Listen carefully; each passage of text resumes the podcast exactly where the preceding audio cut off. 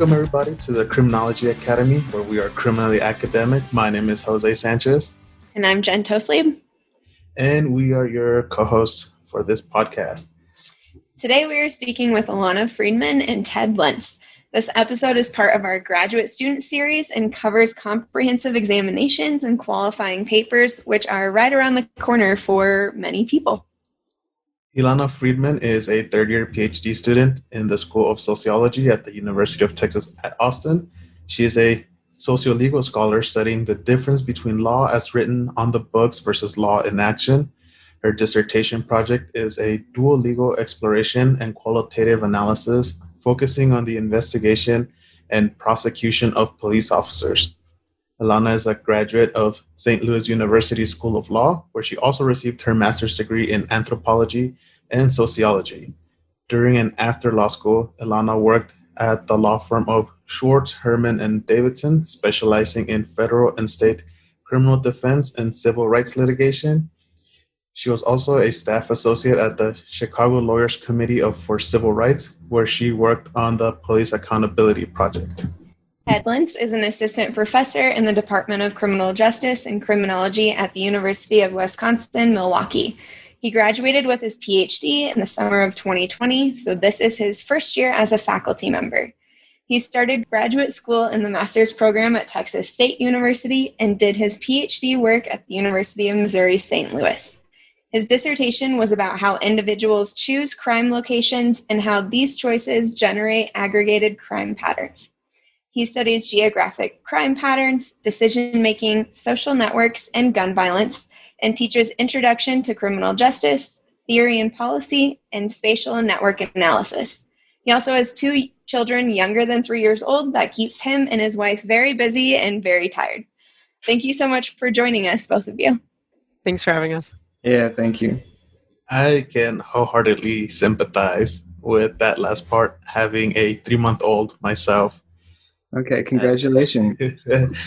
yeah, so I can sympathize with the very busy and the very tired. The very, very tired. Yeah, you're really in the thick of it. Yeah, he's just discovering his personality, and lucky for us, it seems to be on the stubborn side. At night. So, yeah. All right. So, to kind of just give a brief overview of what we're talking about today. We're going to start off with some questions about the overviews of the comprehensive examination and qualifying paper process that Ilana and Ted went through, and then talk about preparing for this part of the PhD program, and then really wrap up kind of with actually taking the exams and going through the writing process. So, Jose, I'll let you get us started. All right, thank you. So, our first question for you two is uh, so comprehensive exams and qualifying papers can take various forms depending on what school and what department you're in. And as such, we'd like to, you know, kick things off by asking when, as you know, what year specifically did you take your comprehensive exam or write your qualifying papers? So I can start. I took mine in the fall of my third year, and it was a written exam over a period of a few days, which we'll talk about. Yeah, mine was basically the same.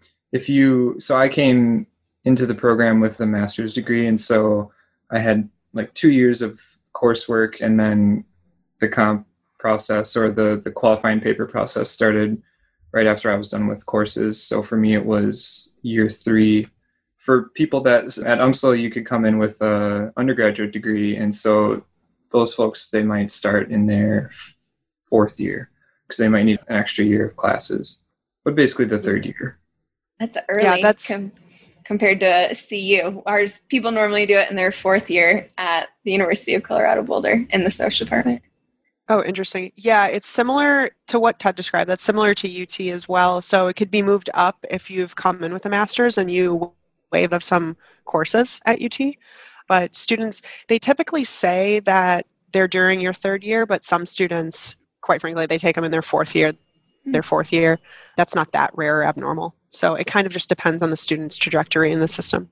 Yeah, and sometimes too, it like class offerings will be staggered in a weird way or something like that. So someone is waiting around for, you know, you're re- required, I don't know, you know, whatever class that wasn't offered, and so you kind of gotta wait around, which for some people they appreciate it because they can spend some of that time getting ready for comps. Mm-hmm. It's not like they're just doing nothing, but it can be frustrating if you're trying to to move forward quickly. Okay, so and then so our follow up to that, and you know, you sort of alluded to it, but what did the requirements look like for your comps or, or qualifiers? Like, but what was the basic formatting of the exam and the steps involved to writing qualifiers? You want to go ahead, Lana? Sure, yeah. There's no length requirement for the exams. You could basically be as exhausted exhaustive or basically include as much detail as you deem appropriate. Everyone is a little bit different. Everyone's a little bit different on how they kind of interpret that information. I was pretty inclusive enough in my answers where I answered the question, made my point, but there were questions where, I mean, you could have written a full dissertation really on what they were asking. So that's obviously not appropriate for the forum. But I ended up writing about 50 pages. And the time frame is that I got the exam on a Wednesday morning at like 9 or 10 in the morning. And then I had to return the exam in its written form, complete, you know, with citations and everything by like 4 or 5 p.m. And as far as like what the exams look like, so the reading lists, I had two a day one reading list and a day two reading list. My day one reading list was 52 articles and books, and my day two reading list was a little bit narrower in topic, and that was 33 resources. And of course, you could bring in outside readings if they were appropriate. So you could cite things that were, you know, related to the topic, but not necessarily on your reading list. And that wasn't required. And then, I mean, the only other thing I would say about that is I had always heard the advice that you should definitely be reading the materials of those that are on the committee. So, although they might not necessarily be on your list, I did have some readings from my committee members on my list, but you should be aware of those readings and you should, you know, appropriate cite them. And, you know, beyond that, obviously, there were general academic guidelines like academic integrity guidelines, dishonesty requirements, like, you know, citing your sources, things like that. So, those are like the general parameters of what the exam looked like. That's quick. Two days. yeah it was yeah it was a grind. It was very quick and i can talk you know later about how i like broke those days down and everything too so. Cool. Ilana, did you mention was it like when did you take them after you finished your courses? Like how long did you have to sort of prepare for them?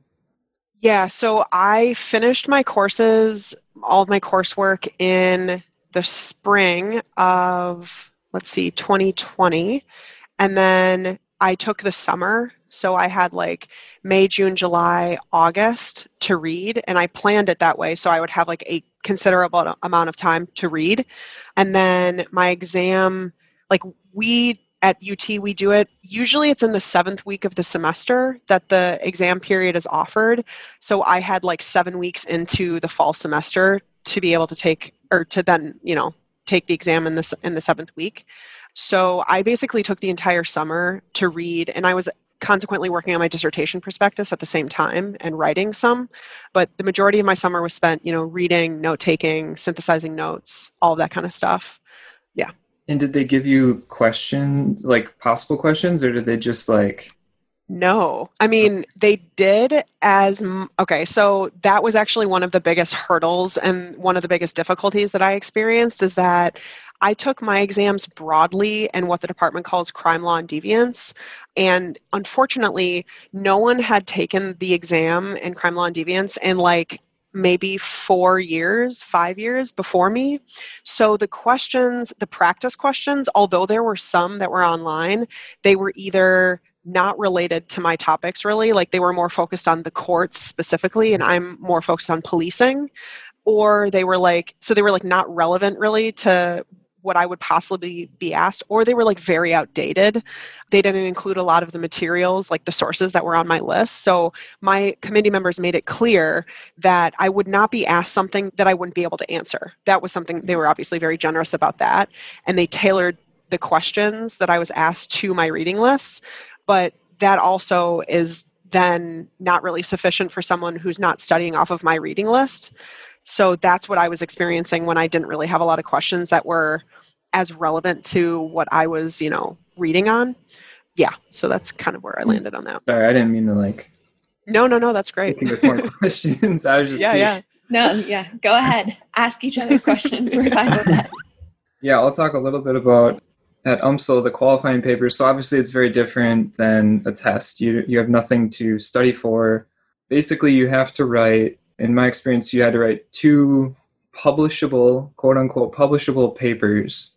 One was broadly a theoretical paper, so there you know no data, and the other is empirical, so you had to use some data, whether that's qualitative or quantitative. You could choose and you had a certain time frame to do it so the moment you finished your last course to get all your credits for coursework the clock started i think you had three months for to write like a proposal a one page proposal for each paper and then you would submit that and then you had a total of i think like nine months from when you started or finished coursework until both papers were due at the same time mm you turn them in. There's a committee of three faculty members that would review them, and they would decide whether or not you pass or fail for each one.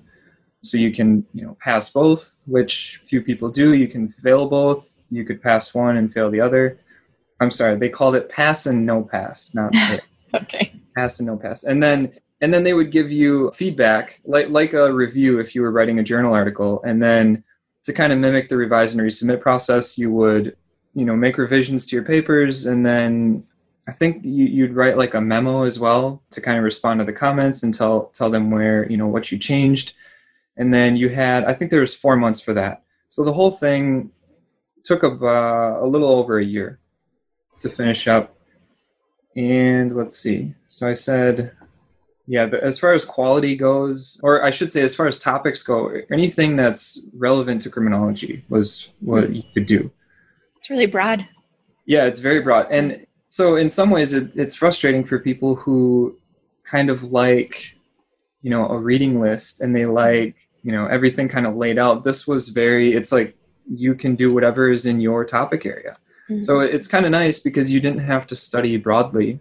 You could just focus on writing papers that you're interested in. So, on the one hand, you got two supposedly publishable papers out of the mm-hmm. process, which is nice because that kind of helps you for the job market and stuff if you're going in academics mm-hmm. or like a research job. But yeah, it has its its drawbacks too. I mean, the the idea that the paper is publishable is very subjective and it really depends on the composition of the committee. So, especially, I think the hardest paper for most people is the theoretical one because to make a publishable piece, we all know that you have to make a contribution, some kind of novel idea or way of looking at things. That's hard to do theoretically. It's super hard. And so, I think that the guidelines for the theoretical were a little bit more lenient than they were for the empirical piece, which they really wanted you to do something new. Yeah, it's a very different kind of test of your abilities as a scholar. It's and there's pros and cons to that versus doing the regular like comps test. But I preferred. I was happy that they had made the switch over to the qualifying papers because I really liked having two things that could be sent out to journals kind of at the end. Yeah, and it like sounds like it mimics the peer review process. So if you yeah, don't much. have experience with that, you get it through your program. Yeah, very much so. And and so the other thing so there's the comps committee and then you also have your own advising committee who you know you kind of throughout your you know right when you get right when you start the program you get assigned three people three faculty members and then you can kind of you know sub people in and out and sort of make it fit with what you're working on and your your style and stuff like that and they're super helpful obviously during the comps process they can help you you know with you don't get a reading list, but they can help you create reading lists or you know help you narrow down your your research question for your papers and stuff like that. So you're, not all alone. You definitely have a committee to help you, and and I think so. This doesn't really matter, I guess, but two up to two of the members on your like advising committee could also be members on the the comps committee. So you can't just have the comps committee be your advising committee. You had to there has to be a little bit of independence. Yeah.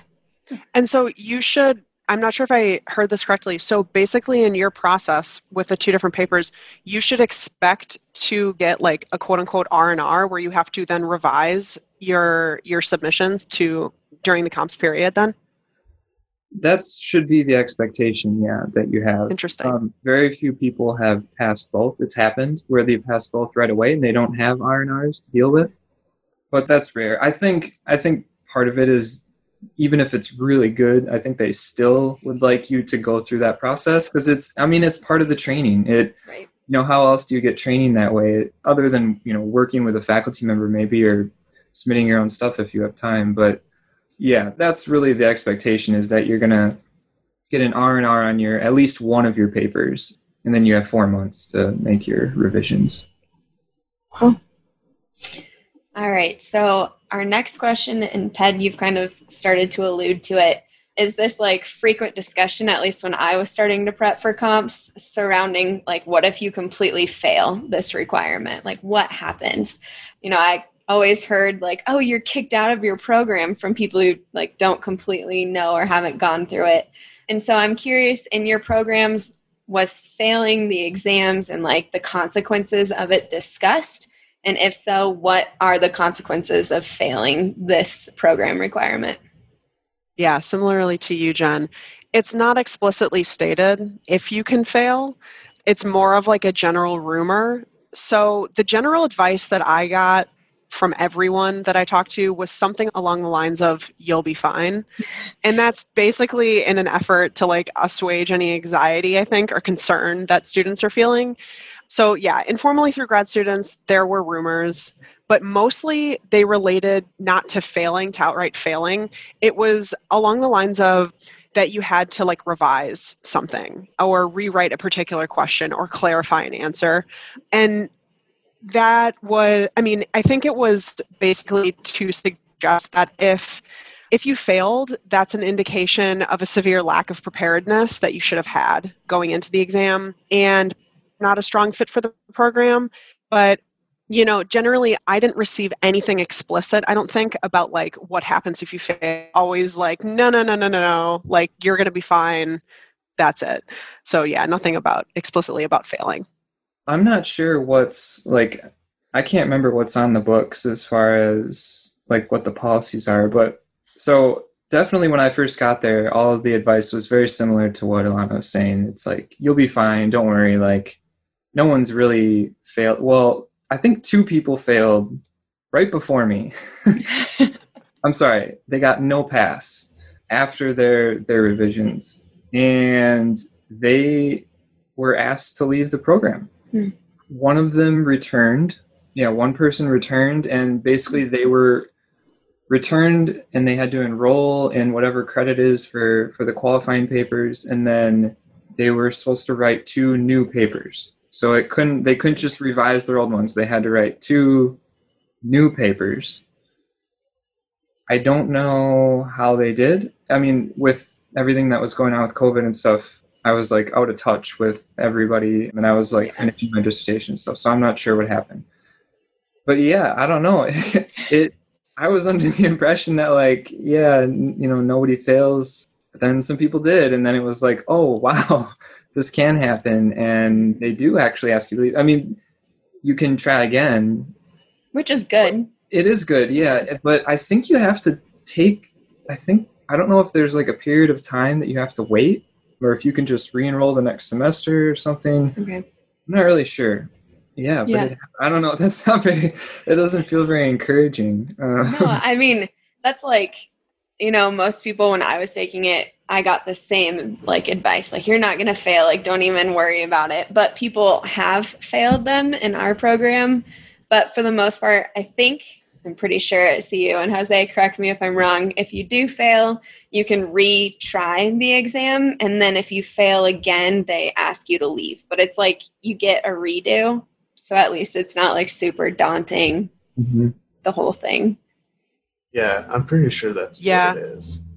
Yeah, yeah, I think it's I think it's pretty similar f- for UT as well. I think the other thing, sort of, in this in this conversation about failing, is that generally through comps, I was under the impression advice that I received from my mentors that really a time to demonstrate your knowledge Mhm. and demonstrate how you're viewing the field, you know, what you're thinking about the readings and in the text. And so if you've spent time reading, if you've spent time thinking about what you're reading and letting the material marinate, that in my opinion, it's not very difficult to come away with, you know, a ded- once you've undertaken a dedicated period of reading time to digesting material and having thoughts of your own on the matter.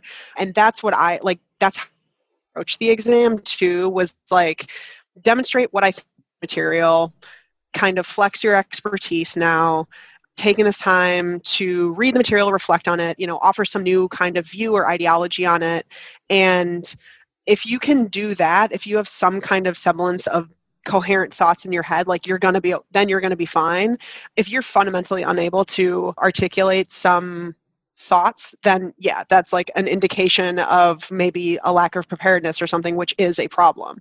But beyond that, like if you can, you know, talk about the readings and where you disagree or like conflicts within them, then you should be good to go.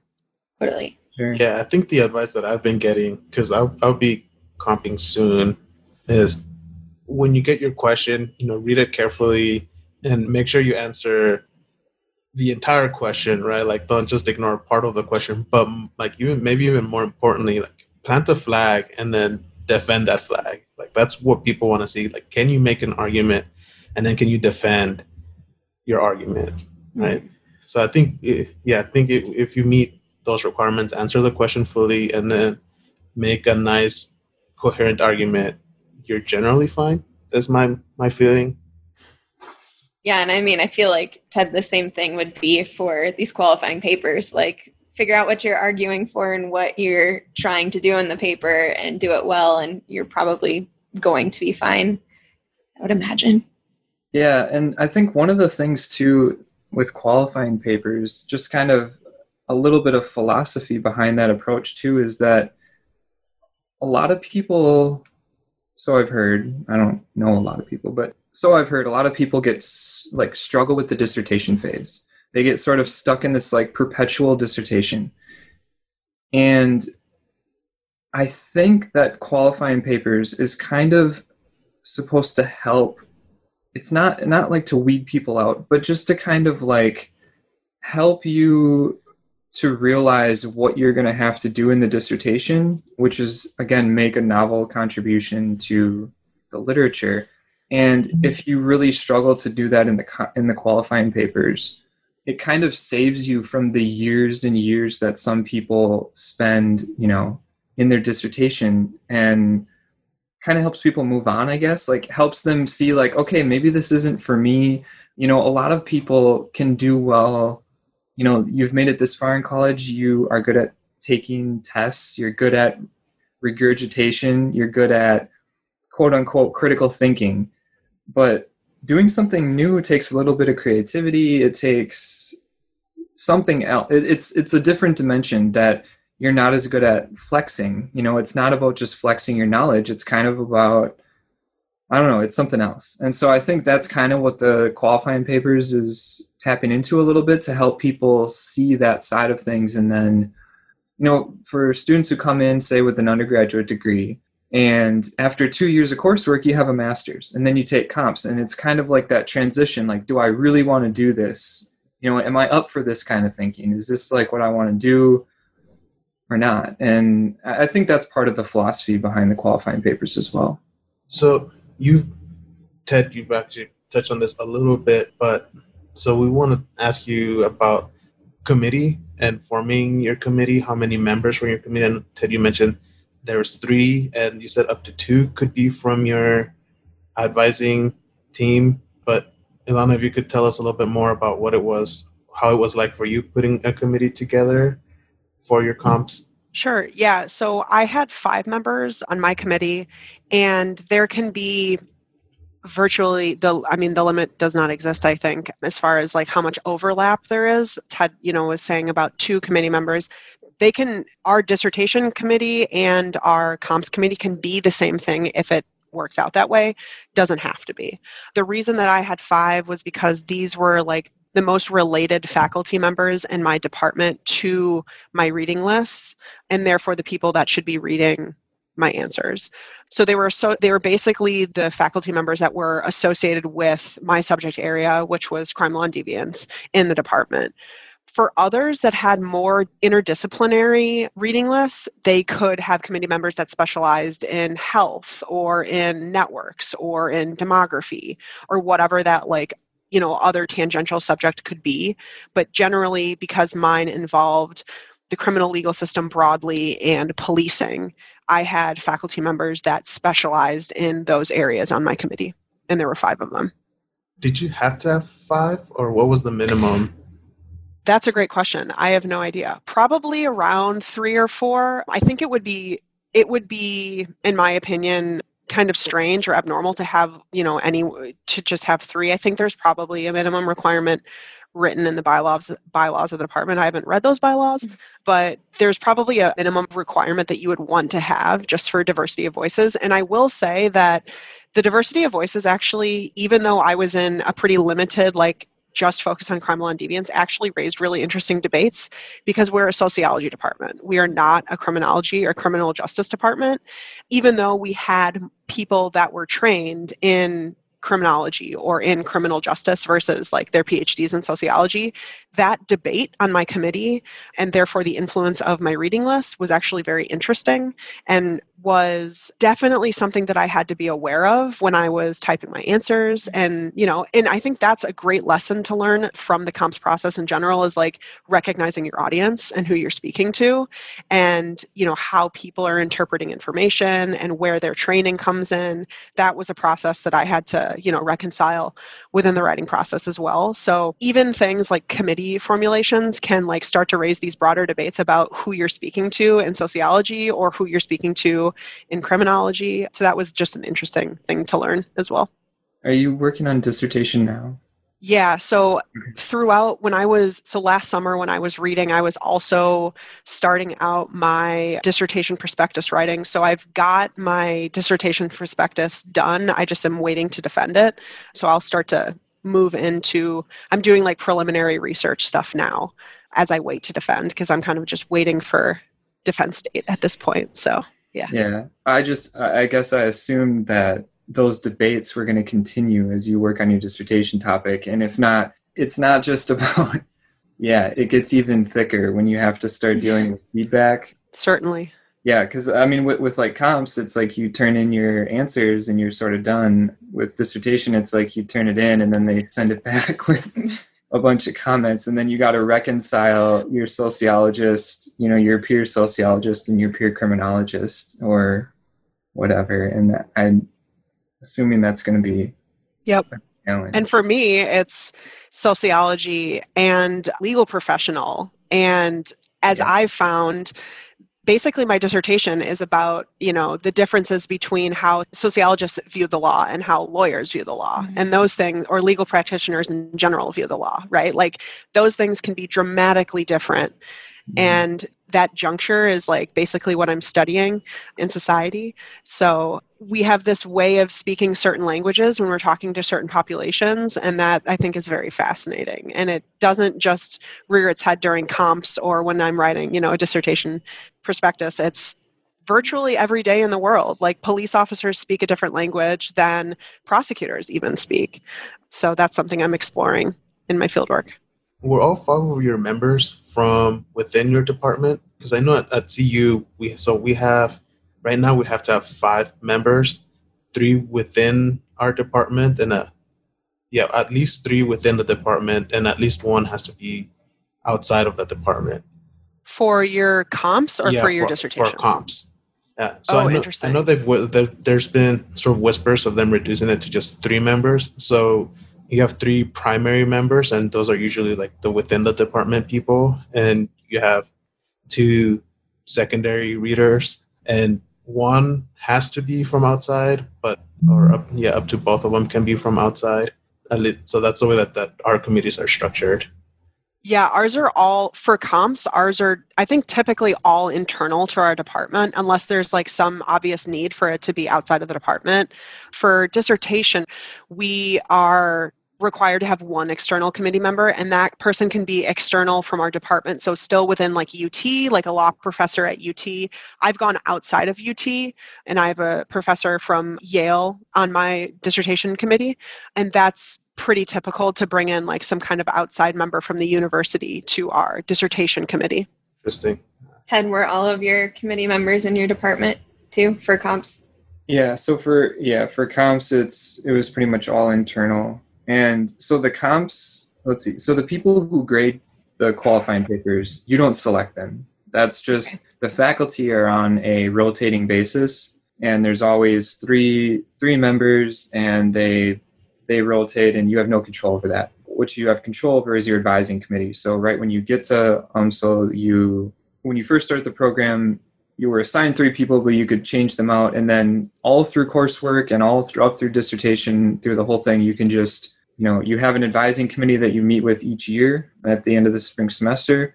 And they also help you through the comps process and through the dissertation. Well, So- yeah, that's different. So yeah, you can help, you can pick the people that are helping you, but you can't pick the people who are grading you.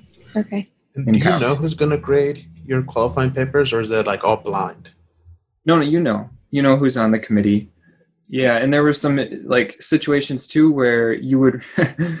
I think I might have even been in this where you wrote your proposals for you know three people, and then like someone either left or needed to take a break from the comps committee or something like that. So then you wrote proposals for one group, and then you had to write the actual paper for like you know someone was swapped out. So you're like, well, wait, you know how How do they feel I, do, do I not have to do what that person said, or like how does that work out? But the nice thing is they they're very the faculty were were super helpful, and you actually have a meeting with them to discuss like your proposal, and then to discuss if you have like the R and R, the revise situation. They sit down and meet with you for like an hour or whatever to talk about their comments. So you don't get that with a journal. So it's kind of nice that you get that during Yeah. comp. Cool. All right. So, Ted, our next question is kind of like directly for you. And you've Okay. already mentioned the proposals that you have to write beforehand. But we are just wondering if you can talk a little bit more about what that process looks like, like what the proposal looks like, and how you went about writing it. Yeah, so the proposal, so there are two papers, one theoretical, one empirical. You have to write a proposal for each one. And when I was doing it, it was one page, single spaced, doesn't include your references. Maybe it did, inc- uh, it doesn't matter.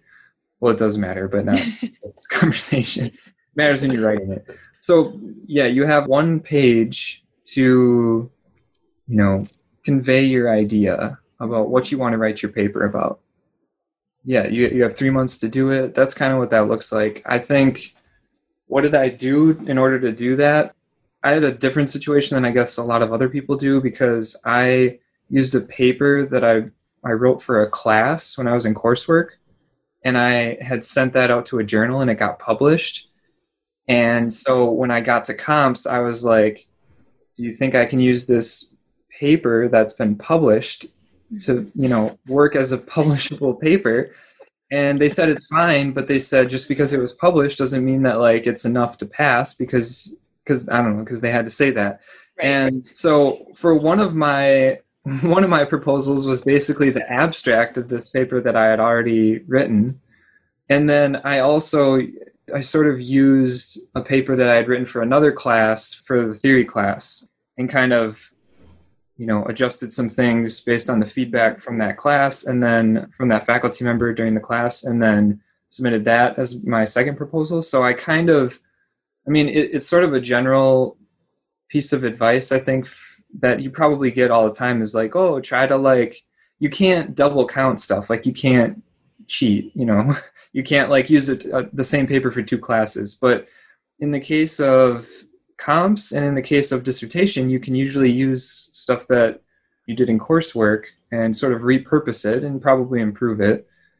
And that's what i did. And that that helped like timeline wise and just like some of the stress of that like staring at the blank screen at least i had somewhere to start.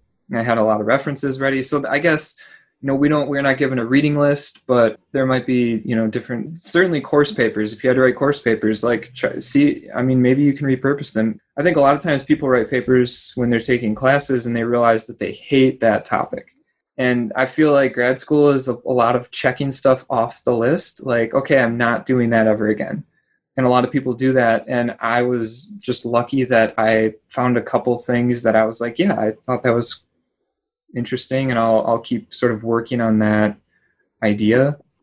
So but, like for the proposals there wasn't like a structured format. It was just kind of like an abstract that you would think of for a paper.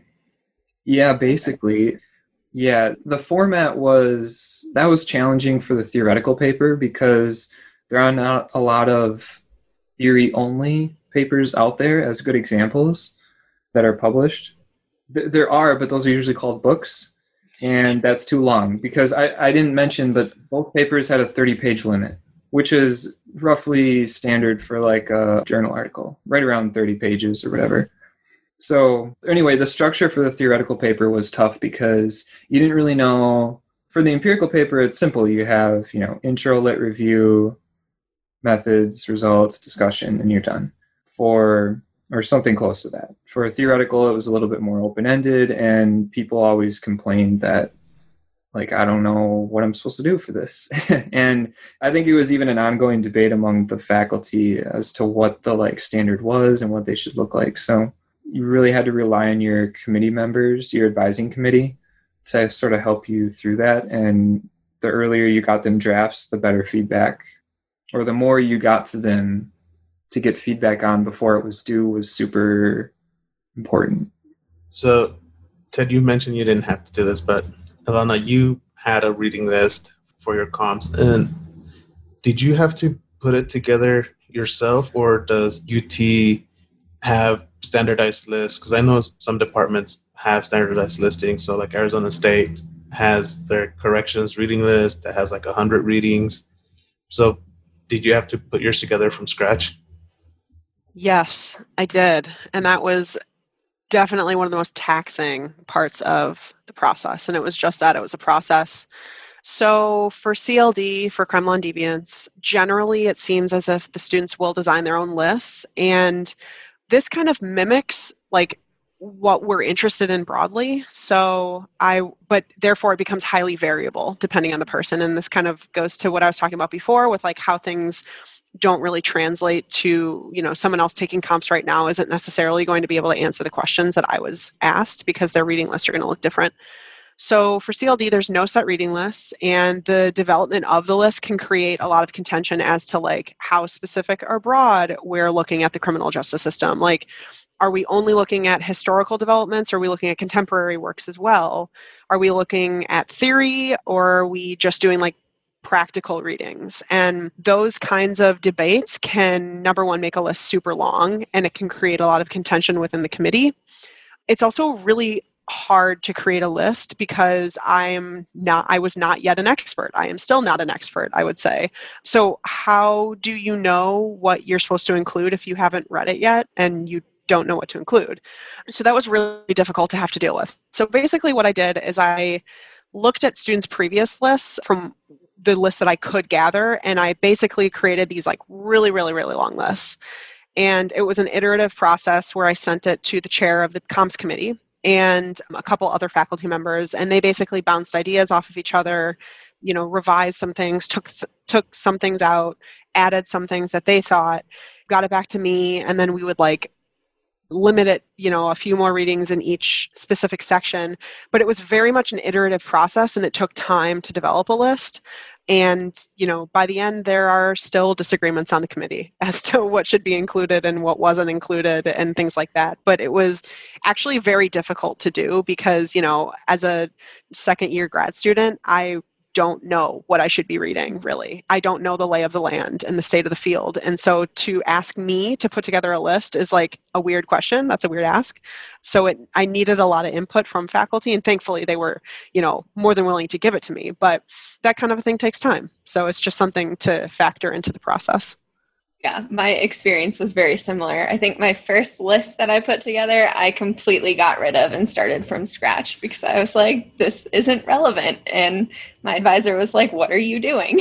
you should, you need to do it this way instead. But all of my committee members were super helpful, like you were saying, Ilana. And yeah, it took time though. And then going through everyone, all five of my members to make sure they were all in agreement, that took time as well. I definitely feel though, I mean, just listening to this process that you're talking about, I thought that it was given to you. The list was given to you. But this, like you searching for it, it, it seems like a, a big pain for you to do like on the front end.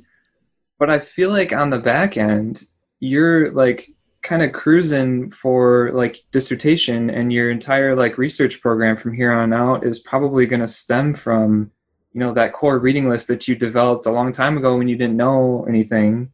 But like you've already went through the work to really scour for articles and books and and stuff. So I, f- I feel like you can repurpose that so it's not complete waste. I mean i feel like i don't know that feels a lot better to me than just getting handed a list of things that may not be relevant you know relevant to what you are interested in. And then it really is kind of feels like a wasted experience. But at least this way you you had the it was kind of self-driven totally and i yeah. mean i tailored mine well i had three lists and one of them was like completely tailored to what i thought i was going to do my dissertation on which has now changed because of covid restrictions on data but yeah it was completely set up to move forward with my dissertation which was super helpful in getting those mm-hmm. readings under my belt already yeah definitely definitely. I mean, it's interesting.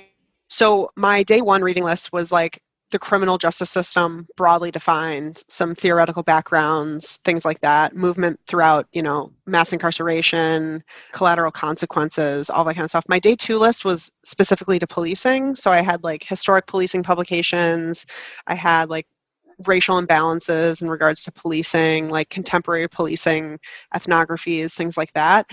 And through this process, I mean, the COMPS process in general was absolutely instrumental to the formulation of my dissertation prospectus, but actually my dissertation prospectus is more so on prosecutors now than on than focusing strictly on police. So it was really really helpful for my lit review. The day one list at least was extremely helpful for my lit review.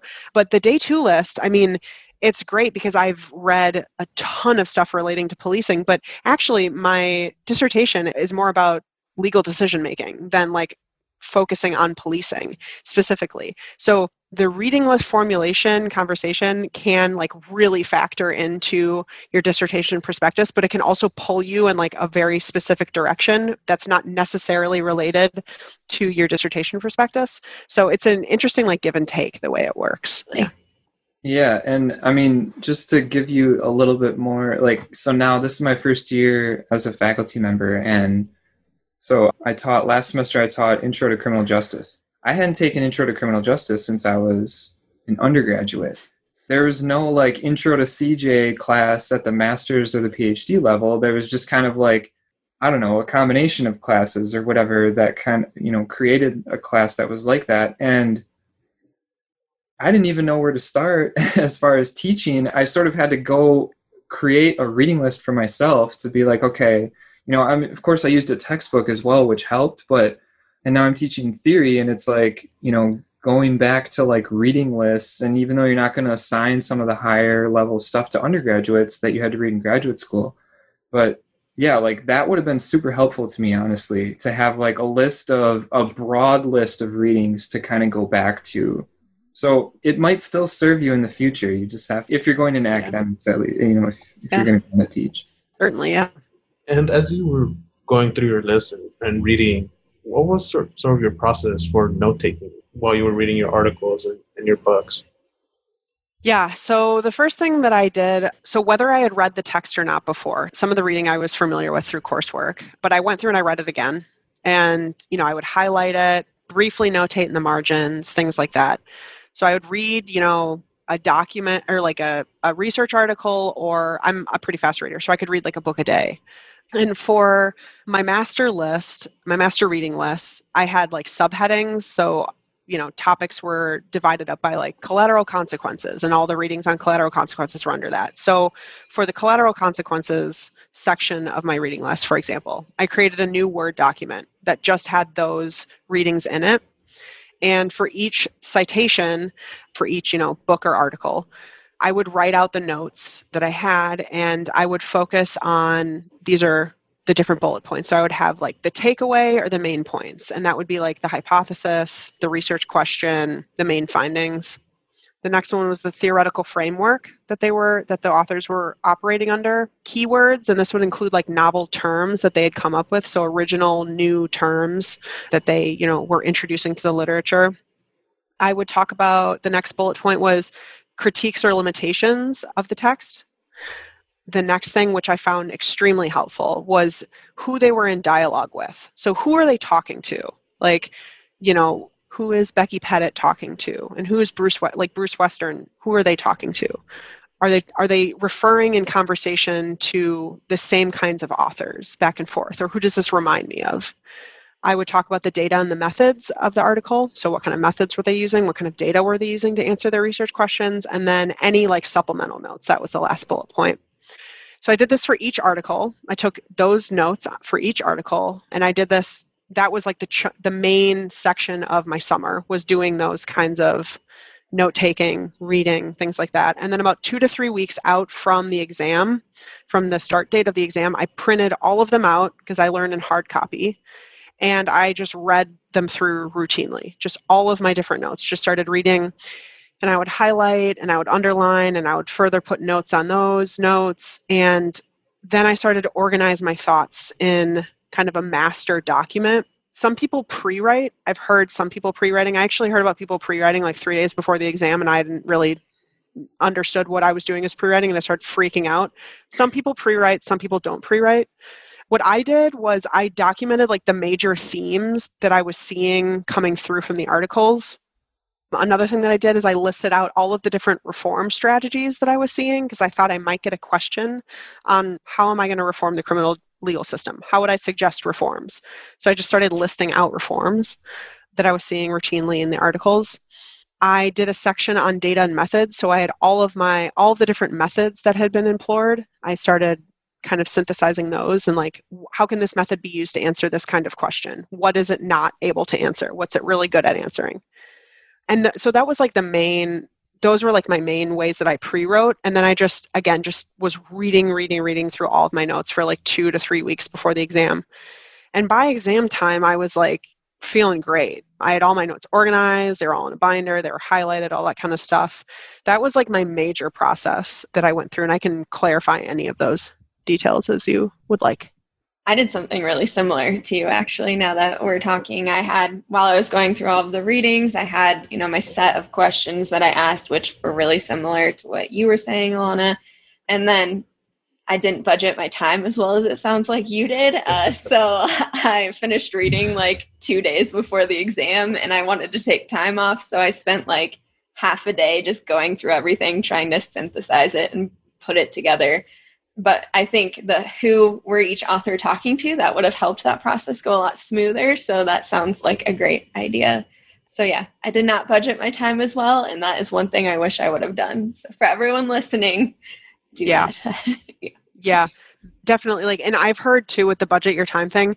I've heard that the last like month, if you have that much time, or the last like two to three weeks should be used not to read new material, but to actually start synthesizing your notes. And I admittedly understand for some people that means sacrificing a few readings. And I, I've gotten the question before like, have people sacrificed readings? I mean, I think like that's a strategic choice. And I think it you probably should be reading everything on your list. I am definitely not going to offer the advice that you shouldn't be reading th- things on your list, but I do think it's really important to take a step back in anticipation of the exam and read your notes. Read, you know, just start to synthesize and at least know where things are that you've notated so you can directly go back to it during the exam and just be organized in that capacity.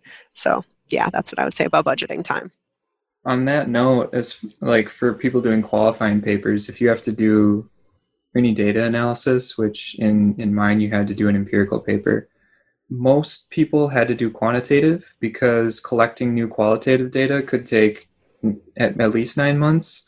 So most people either had to rely on qualitative data that were already collected before they even started comps, or so oftentimes it was like a faculty member's data that they were using or doing a quantitative project.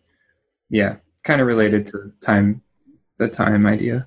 Totally. I actually hadn't even thought about that because, yeah, collecting data takes a long time. So, yeah, and that's what trips people up for. They'll, you know, they have this really great idea and, you know, they know how to get the data, but they, it takes forever to get mm-hmm. data. It, and unless it's publicly available, it takes forever. It always does. And so, um, that'll trip people up. And then they're kind of like, they write in proposal and then after the you know they'll do the three month proposal and then they'll have like six months to write their papers and it's like yeah you gotta not enough time yeah it, it just but you don't know you i don't know it's hard to know that it takes as long as it does for like a bureaucracy to give you mm-hmm. data yeah totally. it takes forever. Yeah definitely. And i can attest to that. So i'm right now writing my third year paper which is one of our requirements. We have to write a paper that should be publishable by our third year. And I'm using all original data, but I've been collecting this since mid 2019, and it's taken me, and that was observational data, and it's taken me about five months to collect enough interviews to have, you know, a, a good paper. So it really, it, it really does take a lot yeah, and another, this is kind of like, honestly, it's a quantitative bias in the field, but like another challenge that students have run into with a qualitative project is that oftentimes your collection of data i don't know how you're collecting your data and what you're collecting is super important and qualitative and it's sort of driven sometimes it's driven by stuff that's happening along the way so if you're doing interviews and you're doing like some purposive sample or some snowball sample or something like that and then you know you've been collecting data for two years and then which is great. You have all these data, but then you get to your proposal and the committee goes, oh no, that's not like, you know, that's not going to work. Then you spent all this time and now you're frustrated. And people that have tried qualitative projects have run into maybe not exactly that kind of scenario, but that's sort of the idea is that it's just, you know, you're working on like a grounded theory kind of framework and then, you know, but the process is really kind of set up to do like a deductive, you know, here's a proposal because there's a theory and I'm going to test this and here's the data. And then they can say, no, don't use those data, use these data. And then you're doing qualitative, it's like the other way around. And it, yeah. So talk to your advisors early on. Yeah. Yeah. Talk, talk to them early. And like it, I don't know. I think the process should be probably be changed so there's not that quantitative bias. Yeah. All right. So let's move into then taking the exams and writing the papers. So first off how did you approach like sitting down and either writing the comps on the couple of days that you have or the longer process of writing the, quali- the qualifying papers what was that process like for both of you Go ahead, yeah so for me i opened the document when I received it the morning of on, on Wednesday morning and I read through all the questions right away and I picked which ones I was going to go with. That took me probably about like 30 30ish minutes. And then I started to outline answers immediately because I knew that I was in a I was under a time crunch and that's part of the game with the with how our our exam is laid out. So the initial outlining of answers took about an hour and a half. So I'd been working for about 2 hours then and I got up and like, you know, thought everything through, stretched a little bit, and then like got immediate gut reactions to the questions on where I could take my answers. So I started to write, like more extensively, write then for the next like two ish hours. And I was jumping around somewhat between questions, but I would like go hard at one question for, you know, 30 minutes and start writing stuff down and thinking about what sources I was going to cite and where I was going to take that specific answer. And then I started to, for the second half of Wednesday, I really started to go through and write like complete answers then. So that took me the rest of the day. So by the end of Wednesday, my first full day, I had about half of it done. And it was pretty rough. There was still like some serious holes. Citations were nowhere near done, but I had like semblances of answers that I could move forward with in the next day. I can't really remember if I took much. I think I took some of Wednesday night off, but I wasn't like, you know, pulling all nighters or anything like that. That's not how I operate. By Thursday, again, I was like clearing up answers, making a real definitive case within my answers. So by the end of Thursday, I felt like confident in my answers. I was like basically done writing at that point. By the end of Thursday, I went through and was reading for clarity, everything like that on Thursday night. And then waking up Friday, knowing that I had this has to be done by by 4 or 5 p.m., whatever it was. Friday, I budgeted the full day to do final edits, revisions, and read throughs. And then I think it's important, you know, depending on how you do your citations, I use Zotero, which I think is a godsend. If you don't know about Zotero, look it up as a you know little plug. But I use Zotero, and so it makes citations much faster and much easier. But I still dedicated like half of Friday just to citations because it does take you a while, and this is an academic piece of writing. And even if it's you know two and a half days it has to be academic quality and you have to cite your sources because that was something that was made very clear to me. So i needed to have time dedicated time for you know citation revisions and things like that. And you know going through books pulling them off the shelves and going to a specific page or whatever it was that takes time. So that was like generally my process. And then i think i turned it in by like 3 p.m i didn't really go down to the wire but it you know got relatively close. And by the end, I wrote about 50 pages double spaced just to give everyone kind of an indication of how much I wrote. It depended on the question. Some questions were a little bit longer, so they would, you know, be 10 pages for a single question, and some, you know, were like six or whatever. But that was like generally how I went about the comps days. How many questions, you might have said it before, how many questions did you have to answer, and how many were did you have to choose from? So I think I ended up answering five or six questions, but each question had like subparts to it. So one question could have like two or three subparts to it. So there were like questions embedded within questions. So the one thing that was really nice about my comps committee and my chair in particular is they offered a lot of variety in my questions and i told them i wanted variety because i didn't want to get into the comps period and have a question asked of me and be me being like oh my gosh i have no idea how to answer that question i could pick and choose a little bit so for each there were like I can't remember, it was five or six sections. And within each of those sections, there were one, two, or three questions that I could choose from. I also knew going into the exam that I would have to answer some kind of questions on methods. And that basically, I mean, the methods questions like kind of differed a little bit, but I knew in some capacity I would have to answer a question on methods. But I, I ended up answering, I, th- I can't remember, it was five or six questions, and then, you know, two or three sub questions within each question. Wow. What a few couple of days. That's no kidding. Yeah. Yeah. Yeah. Okay, so the question is, how did you actually go about writing the papers? Hmm. Well, so I kind of mentioned before that I was fortunate that I had already had a couple of papers to work from, which was nice. But honestly, I don't know, writing research papers is just like an ongoing, I mean, still doing it and I'm still trying to figure out what works best. I'm actually taking like a writing intensive workshop right now. And what the person is having us do is write the methods first. So typically you, I don't know, like if you're doing quantitative work, it's probably different for qualitative. I'm not as familiar with that process. But with quantitative, you know, you have, you probably kind of know what theory you're working under. You have some research questions. You're analyzing data. You have some findings. You're like, great, this is a great, this is going to be a great paper. So what she had us do is write the methods first, followed by the results, followed by the discussion. Well, actually, it was methods, results, conclusion, discussion, and then like your intro and lit review. And actually, the very first thing was a, a lay audience summary of your paper. So it kind of like really helped you narrow down in simpler terms than you're probably going to use in the paper, like what you're doing and why you're researching that.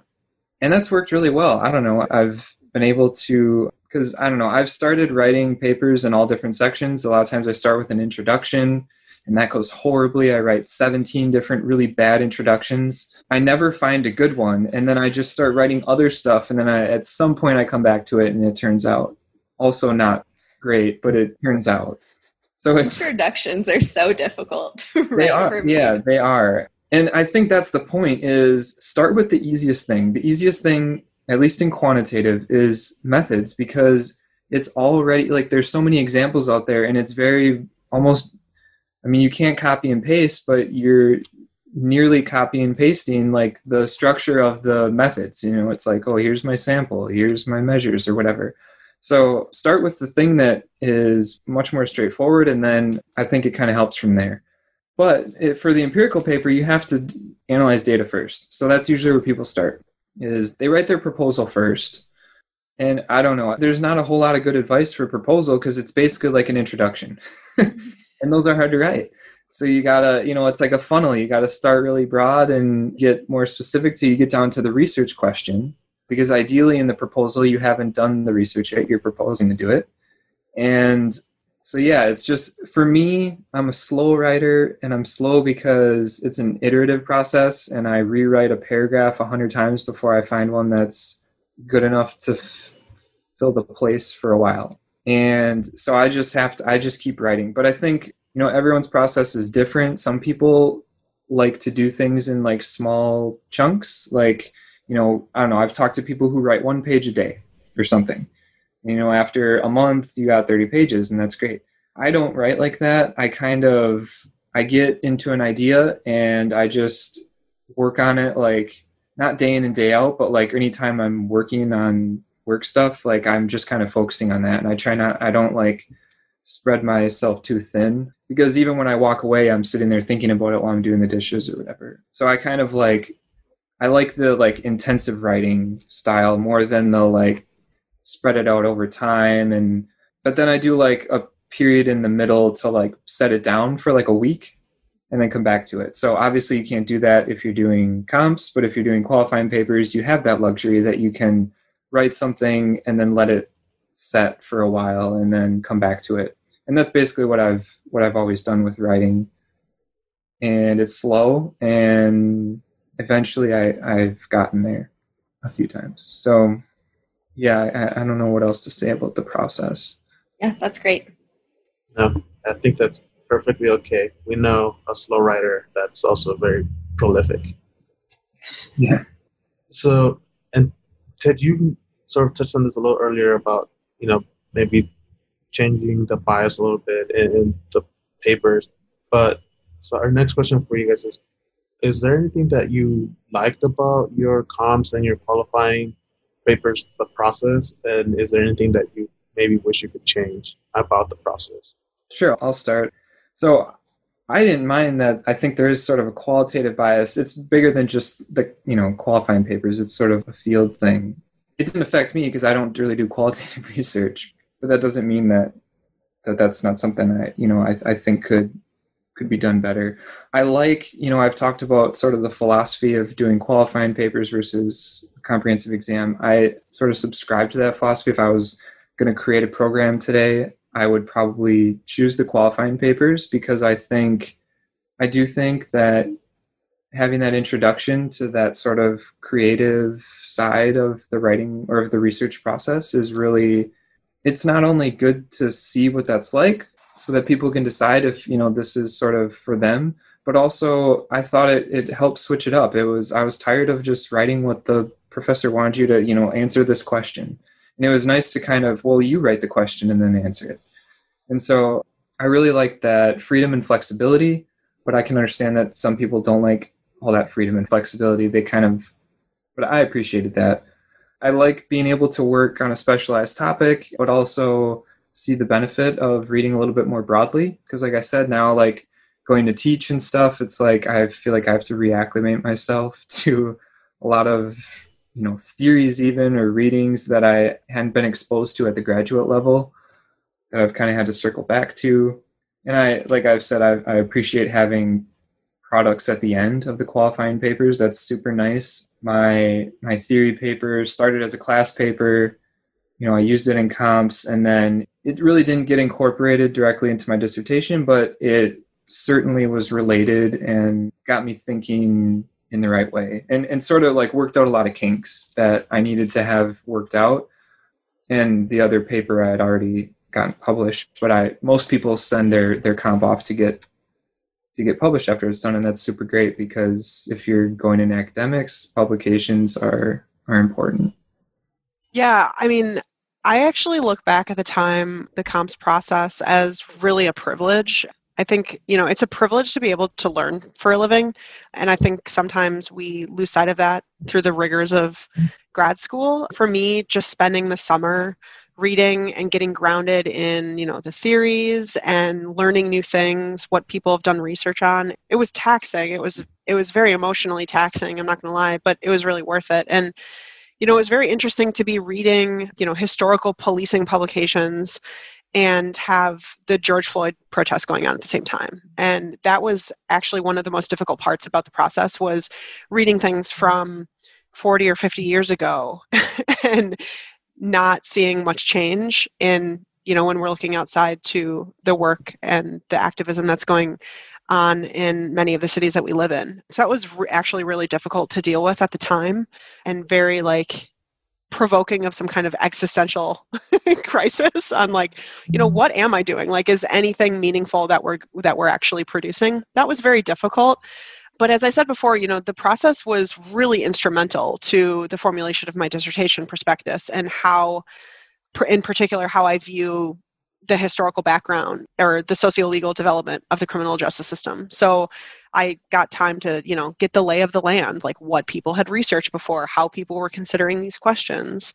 So that part I really enjoyed. And, you know, it might be kind of nerdy, I guess, to say this, but I read the questions on the day of the exam and I, and I emailed the chair of my exam right after and I was like, huh, this is going to be fun. Like, these are great questions. and yeah, I, I mean, I think that's like a pretty nerdy thing to do. But at the same time, like, we've got to find joy in even even the dimmest of places i feel like and you know it's it comps a lot of times is compared to like hazing and it's not something enjoyable it's not something we want to do but if you can try to find even a tinge of enjoyment in the process like that will help it along. So it was nice to be able to like actually riff on some ideas that i had gathered and demonstrate my knowledge. Like that was like a nice thing to be able to do through this like month months mm-hmm. long slog of reading and note taking and start to display some of like my interdisciplinary training. That was nice to do some things that i would ask for for improvement is like i said before not putting so much pressure on students to write our own lists. The process at ut especially within cld was very student driven it still is very student driven and that's a task that none of us want to do. So i think some kind of like standardization in the process could be nice. However, you know, having said that, like the specificity and the the uniqueness to my reading list were really cool because then I could, you know, talk about things that were unique to what I was reading and my approaches to the law and to society.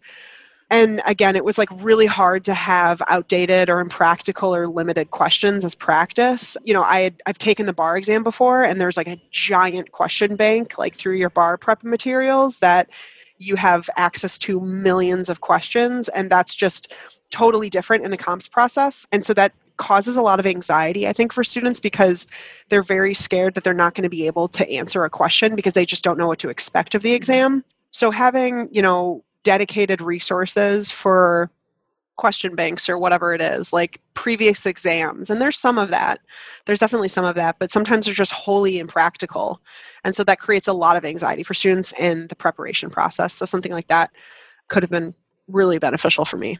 I think it's funny that you said that you like enjoyed your questions. I remember so I read my questions in sections. We had to do three different topics and I started with my hardest one, which I would not recommend to everyone because I like literally had a panic attack the first day and wrote nothing.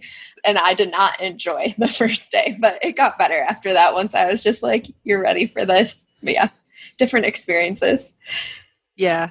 I mean the questions like the questions that were asked of me it was it was clear that I would be able to answer them and that I could like really go hard at them and you know really kind of demonstrate what I had been thinking about. And they were clearly written for Ilana Yeah. Friedman. So there wasn't anything that I felt, you know, unprepared for. It was more like, all right, like if we're going to do this, we're going to do this. And I'm going to like show you guys what I'm thinking. And, you know, I'm going to obviously ground it in the literature, but this is going to be like, this is going to be fun. So. Yeah. I mean, mine were Very good, definitely written for me too, but yeah, just different first day experiences. I like don't even remember the first day, and I don't want to. But anyway, okay, our last question for both of you is do you have any last pieces of advice, tips, or like closing thoughts about this process? Sure, I'll go. I've sort of brought a couple things up already. The first, I think, would be to kind of, if you can repurpose stuff throughout your graduate career. I, I know everybody tells you that. And then a lot of people, it's just hard. It's not like you didn't try. You you tried to repurpose, but it just, you know, you checked a lot of stuff off the list. And I think like combined with this idea that you should try to repurpose things or, you know, build off of things you've already done is you know see it as really checking stuff off the list. And that's important too. Like figuring out what you don't want to do is maybe just as important if not more important than figuring out what you do want to do. Because i mean i don't know about other people out there but i chose this career path generally because i didn't want to do stuff i didn't want to do. And so i had checked other things off the list and i think like that's really important even in this capacity as academics or researchers or whatever it's that's important too. The second thing I would say is, you know, as far as your advisory committees go, at least in my experience, don't be afraid to like swap people out. Try different people, you know, don't just like pick up the first box of shoes that that seems like it fits because it might not like when you start walking around in them. And don't mm-hmm. be afraid to swap them out. So like at, you know, in my experience, faculty aren't like really hurt or something if you take them off. You know, in some you know sometimes especially if they're younger faculty they got a lot of stuff to do. And the more senior faculty got a lot of stuff to do too. So sometimes like it's not such a big deal that like you removed them from your committee. It's it's not it's not always a bad thing. And it can be really helpful for you to find people that you work well with because it can really slow you down if you have people on your committee that you don't work well with so be honest with yourself and be honest with them and i think it'll be fine the last thing I'd say is, you know, because it's qualifying papers and not the comps exam process, it really is kind of about doing something new or creative. I call it creative, maybe other people call it something different, but I feel like it's definitely a creativity process of, you know, coming up with a new idea or trying to look at something in a different way. And something that I heard early on as a grad student was read outside the field. You know, people have been harping on the same theories and the same integrated you know integration of the same theories over and over again and it's it can be kind of boring and sometimes you get nowhere because it's already been done and so reading outside the field can be super helpful i even took a class in a different department and i just counted as an, as an elective and that was really helpful and so it sounds like like Ilana was talking about a lot of interdisciplinary stuff. That's great that that's already happening because I think it really helps propel like your ideas forward and and it makes it more fun as well. Yeah, uh, I really agree with what Ted just said. You know, I think regarding comps, I said it before, but it is true. You're going to be fine. If you do the work, you're going to be fine. So even though people say that, like, it is the case. Like, if you do the work, you'll be okay. You're going to be, you're, you know, you're knowledgeable. You're in grad school, so you'll be okay. I think there's two like real things I think that are important that we haven't talked about too, and that's figuring out your learning process and how you learn best and going with it. So that can include things like factoring in breaks and mental outlets. So I did a lot of exercising. I took a lot of exercise breaks in my process. That was really important to me. And then knowing that I'm a visual learner and I need to have things in different colors, my notes in different colors, highlighted in different colors, diff- you know, things like that. That's really important to how I learn. And like I referenced before, I learn in hard copy. I could read on the computer screen, but once I was studying my notes, my notes had to be printed out. So those are kind of like intangible little pieces of advice that figuring out those things, those little elements can be really, really helpful to learning the material. The second thing that I would say is even though comps can seem really dry, if there's a way that you can display your own unique knowledge or background skills or competency in the exam, do that. So I got the advice that, you know, the people that are reading your exam, they know the theories. So simply regurgitating them is not fun for anyone. And it's undeniable that my background as a lawyer really informs how I view law and society and how I view sociology. And so if I could offer, you know, a new way that I was thinking about these readings or making an argument or offering a different critique critique or limitation, or a new way to read the material, that was something that I could offer on the exam. Now I have to answer, as Jose said, I have to answer the question, right? You got to answer the question that you're asked.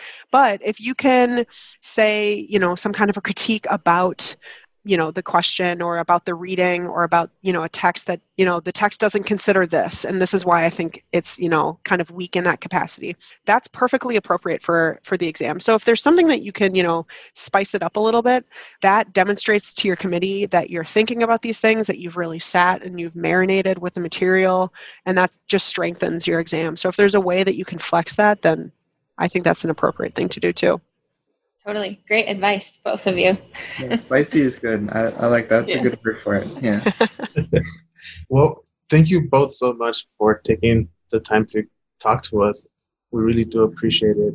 Is there anything that you guys would like to plug? Any papers that are coming out? Any projects that you might be working on that people should keep an eye out for? No, go ahead, Adam. Ilana, do you have anything? No, I'm no, I'm early in the process. I have a law school publication or a law review publication from 2019 that you can find, but in general, you can reach out to me on Twitter or email is a great way to keep in contact. I'd love to hear from you. Yeah, same. Yeah, email is a great way to, to get in touch with me. I think I'm on Twitter, but I'm not on Twitter. So yeah, you do have a profile. Yeah, I think I have a profile, and I've been tagged a couple times. Yeah, but I, I don't I don't do too much on there. I probably should. I've been talking about you know building a website and stuff, that I haven't done it. So email is a great way to get a hold of me, and yeah, there's a couple things that might be coming out at some point, but you never know. Well, I have really all of your appreciate it. information on our website. So if Okay, anyone's searching for your emails, you can find it there. Great. Thanks so much for having me. Yeah, thank you. Yeah, this both is great. you. Thank you guys. Thank you again. Yeah, and good luck. Thanks, you too. The Criminology Academy is available wherever you listen to podcasts. Make sure to follow us on Twitter, Facebook, and Instagram at The Crim Academy. If you're on Apple Podcasts, please rate, review, and subscribe. Alternatively, let us know what you think of the episode by leaving us a comment on our website, thecriminologyacademy.com. And lastly, share the Crim Academy episodes with your friends and family.